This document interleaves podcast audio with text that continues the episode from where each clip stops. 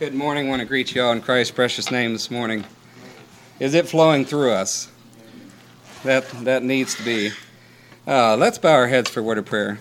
Lord, as we just come before thee this morning, we thank you, Lord, that your grace is there for us, Lord, and that if we're willing to accept it, Lord, that we can dwell with one another in unity and that we can keep pressing on, Lord. Just ask you may you be with my words this morning, Lord. Bring forth what you want brought forth, Lord, and just ask you, just be with this service. May you bless it and bring an honor and glory to you. We pray in Jesus' name. Amen. This morning's going to be a little bit. Last Sunday I'd shared on unity, and I just could not get that out of my mind. So I'm going to keep kind of look at a little bit more in depth. What does it mean? So I'm going to read Psalms 133 and also Ephesians 4. I think 1 through 16. So Psalms 133, it says, "Behold, how good and how pleasant it is for brethren to dwell together in unity. It is like the precious ointment upon the head that ran down upon the beard, even Aaron's beard that went down to the skirts or the edge of his garments. As the dew of Hermon, and as the dew that descended upon the mountains of Zion, for there the Lord commanded the blessing, even life forevermore." And as I looked at that, I looked a little bit this morning. What is the dew of Hermon, or why did they bring that out? And I'll see if I can pull it up, as another person would have done a little study on it.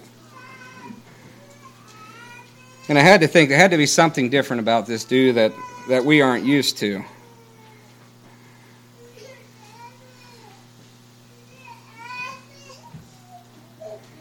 And I'll just read this. It says, back in Psalms 133 this morning, it mentions the dew of Hermon. "Thank God, in the life of every child of God, there is a freshness and a sweetness in living for God. Dew in the Bible was a sign of God's favor and blessings upon the children of Israel. In what greater way can God favor you and me than to pour out his precious Holy Spirit upon our lives? I'm glad this morning that God has favored the church in giving us the power of his blessings. Every time it dewed on the children of Israel was a fulfillment of a divine promise. It only dews on our lives when condition is right. We can have all God we want to have, and God is still pouring out water upon the thirsty, and he's still refreshing the saints of God." In the hot Mediterranean climate, dew was vital to plant life. It was distilled in the night season and never after a storm. The dew is a fit symbol of the unity of the Spirit. In Palestine from May to October was their drought season, and all form of vegetation would disappear from off the region because it gets so dry and hot there. The only thing that will sustain that land is in the coolness of the night, God will send a gracious dew. Sometimes it gets a little weary and dry in a Christian life, but I'm so glad God will sustain his children moment by moment, day by day, refreshing us with the dew of the Holy Spirit in our lives. That's right. I need to see where I am. I had to switch papers here.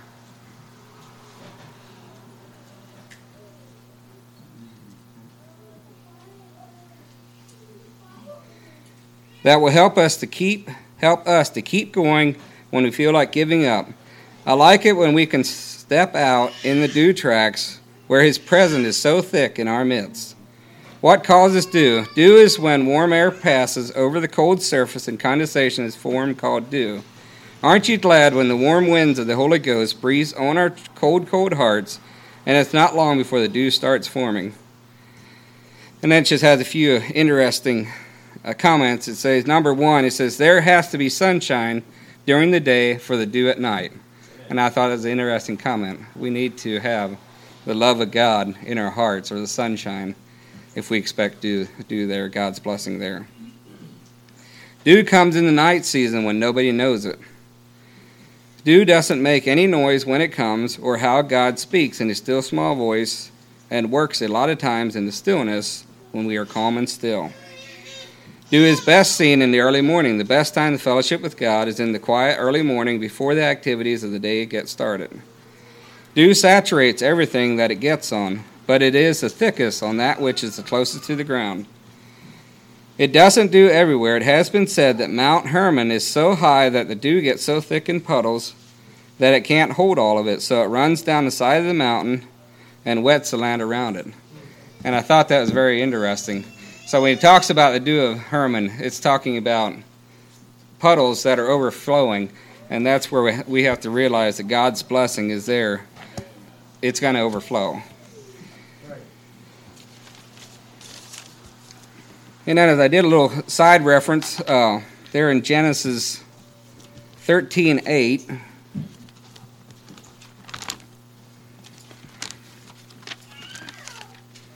what does unity mean? And I have picked some verses out just here and there, so I feel I'm trying to bring it into context, but maybe it's not exactly what I'm bringing forth this morning, but I try to. It says, And Abraham said unto Lot, Let there be no strife, I pray thee, between me and thee, and between my herdmen and thy herdmen, for we be brethren. And I had to look at that phrase there at the last, we be brethren. Let us dwell in unity, because we're brethren. We're brethren one for another. We're here to help each other out. Hebrews 13:1 says, "Let brotherly love continue. Let's not let it stop. Let's let it continue."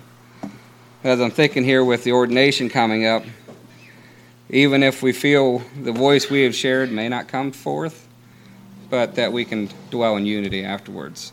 I keep hearing the phrase that the church goes through trial after ordination, and the question that keeps coming to mind: does it have to? If we're in unity one with another. It's going to go through change, but it doesn't have to be a hardship or a drought, a dry place.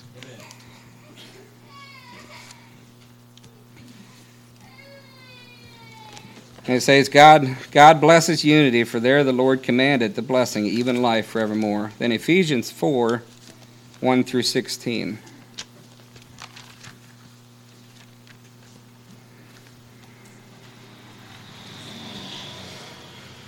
I, therefore, the prisoner of the Lord, beseech you that ye walk worthy of the vocation wherewith ye are called, with all lowliness and meekness, with longsuffering, forbearing one another in love, endeavoring to keep the unity of the Spirit in the bond of peace.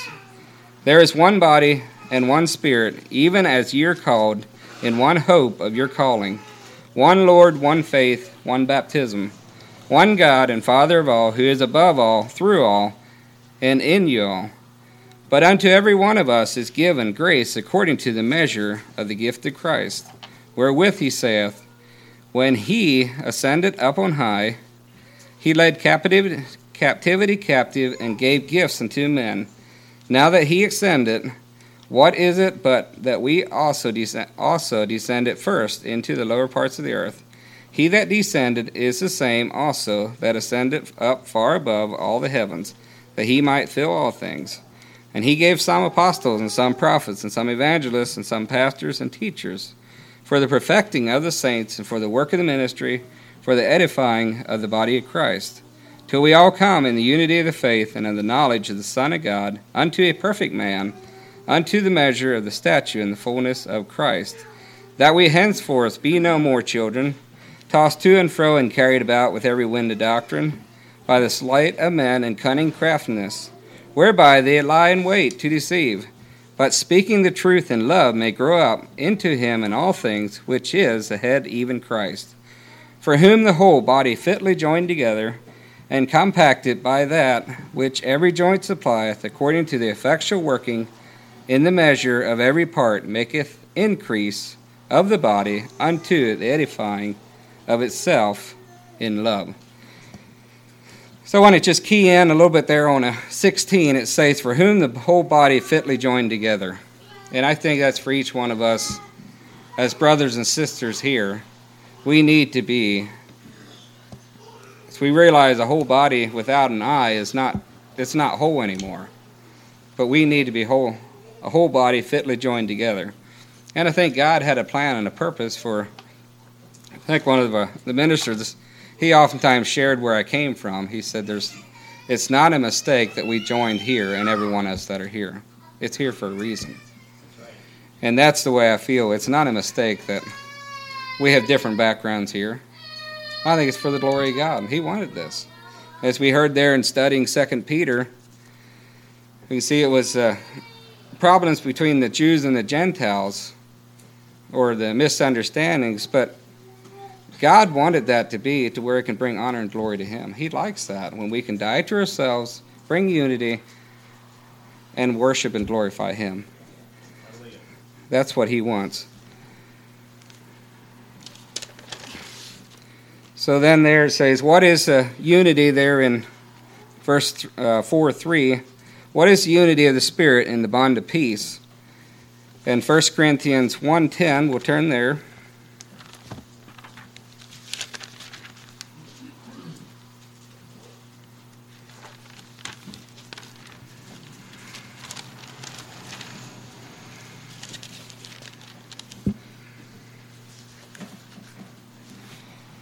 First Corinthians 1:10 says, Now I beseech you, brethren, by the name of our Lord Jesus Christ, that ye all speak the same thing, and that there be no divisions among you, but that you be perfectly joined together in the same mind and in the same judgment.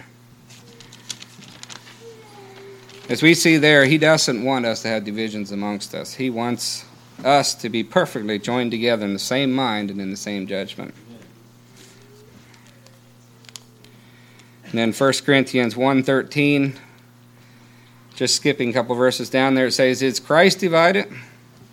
Was Paul crucified for you, or were you baptized in the name of Paul? So we can see there, the question that he's asking is, Christ, is there divisions in Christ? There is none. And then the question I just have for us, are we divided on things that do not pertain to salvation? And the next question is, should we be? Or strictly just our preferences? Just because we have a preference, can we be divided? And I think we see that in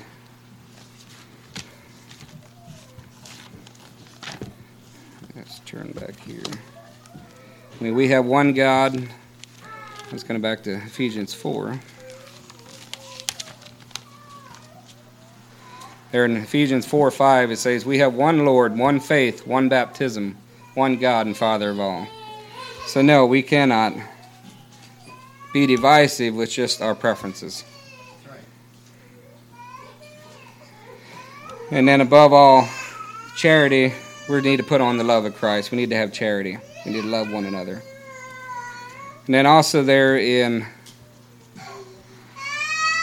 talks about unity in 4:13. It says, Till we all come in the unity of the faith and of the knowledge of the Son of God, unto a perfect man, unto the measure of the stature of the fullness thereof.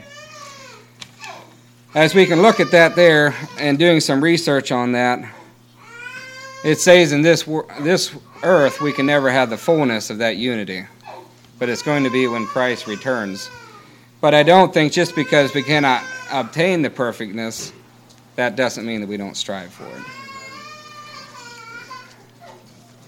it. And that also talks about that we be mature. We be grown people. We maturity in our faith, where we stand for, and that we aren't wishy-washy. That we know what we believe.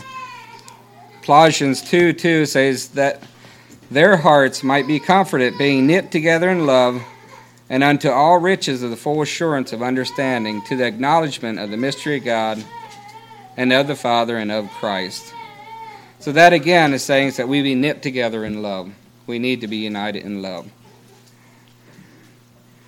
1 Corinthians 14:20 says, Be children in understanding, be mature, be men. Now that's just part of that verse. But I had to think of that. He calls us, we're supposed to be children in understanding, but then it also says, be men. And when he's talking about men, and men is being mature. Don't be childish. Let's be men. Hebrews 5:14. I'm going to turn to that there. What's the verse in Colossians again you cited? That was 1 Corinthians, sorry. 1 Corinthians 14:20. Did you have one before that in Colossians? Yes, Colossians 2:2.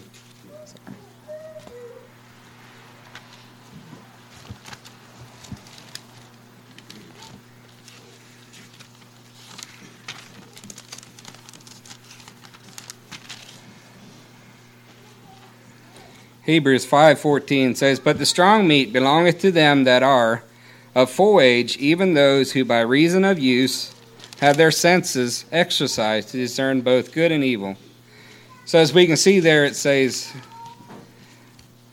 not necessarily, I would say, you have to be a certain age, but it's asking you to be mature. Because we know by reason of those that use their senses, the more you... older you grow and the more you eat, you're going to use your senses. And that's what he's just saying. Let's not be childish, but let's have our senses exercised to discern both good and evil. Right. He brings out again there, we need to be mature. And in 1 Peter 3, 8 through 10...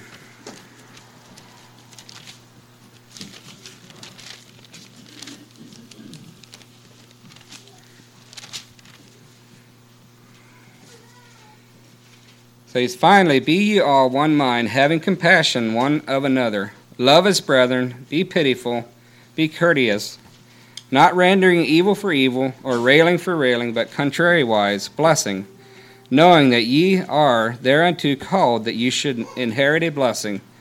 For he that will love life and see good days, let him refrain his tongue from evil, and his lips that speak no guile."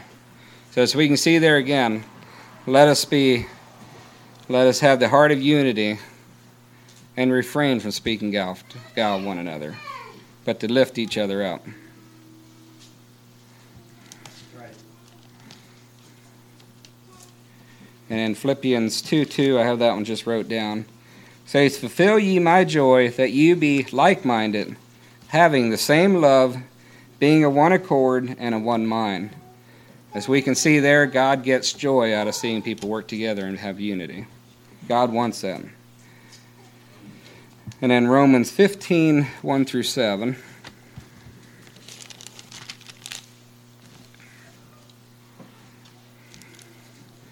Says, "We then that are strong ought to bear the infirmities of the weak and not to please ourselves. Let every one of us please his neighbor for his good to edification. For even Christ pleased not himself, but as it is written, the reproaches of them that reproached thee fell on me. For whatsoever things were written aforetime were written for our learning, that we through patience and comfort of the Scriptures might have hope. Now the God of patience and consolation grant you to be like-minded one toward another, according to Christ Jesus." So there we can see again unity. We need to be like-minded one toward another, according to Christ Jesus. "That ye may, with one mind and one mouth, glorify God, even the Father of our Lord Jesus Christ. Wherefore receive ye one another, as Christ also received us, to the glory of God." So as we can see there, there's definitely a blessing in being in unity. And I thought it was kind of interesting this morning. My wife started writing up on the board and about teamwork. And it was talking to the family, and I was like, "Well, can I have a copy of that?" Because it fit in so... She didn't know what I was going to talk about, but yeah. It kind of, how would you say, in my mind, I was like, okay, it must be. So I'm going to read this. I know it says family, and I'll try to switch to the church, but I might get it mixed up. It says, "Every church should operate as a team." Well, first, the title is Teamwork. "You see the trouble we are in. Jerusalem lies in ruins, and its gates have been burned with fire. Come, let us rebuild the wall of Jerusalem, and we will no longer be in disgrace." Nehemiah 2:17. Every church should operate as a team. No matter what the size of your church, whether you are a single person with one family member, I guess it says with one child, or married with 5 children, your church is your team. Loyalty, unity, and respect are 3 characteristics of great teams. Loyalty, teach your children or your church that your church will pull together to protect, guide, and support one another. Then unity, teach your church the motto, all for one and one for all. There are times when certain church members will be asked to sacrifice for another church member. Sitting through multiple, say, sports practices, but I would say meetings or just encouragement, understandings. It says, teach your children that sacrifice is given out of love and dedication one to another. Remind your children or your church that we all sacrifice at one time or another. And then respect. Church members should respect one another and themselves. Even you, says the mom, but I think all of us included, each one of us should show your children or your church respect and not demean them in any way or embarrass them. Respect is needed throughout the team in order for a team to be successful. So as I read through this, you know, there's a lot of analogies. We as a church, sometimes we see the highs, sometimes we see the lows. But let's work together as a team. I say same way as if any team, even if someone we feel don't hit as best as someone else, let's not put them down. They might be the best catcher. And that's what we as a church are, to unity. Build one another up. Keep pressing on. Don't tear each other down. But we have all the same. They're like in Ephesians 4 again. I'll just read that there.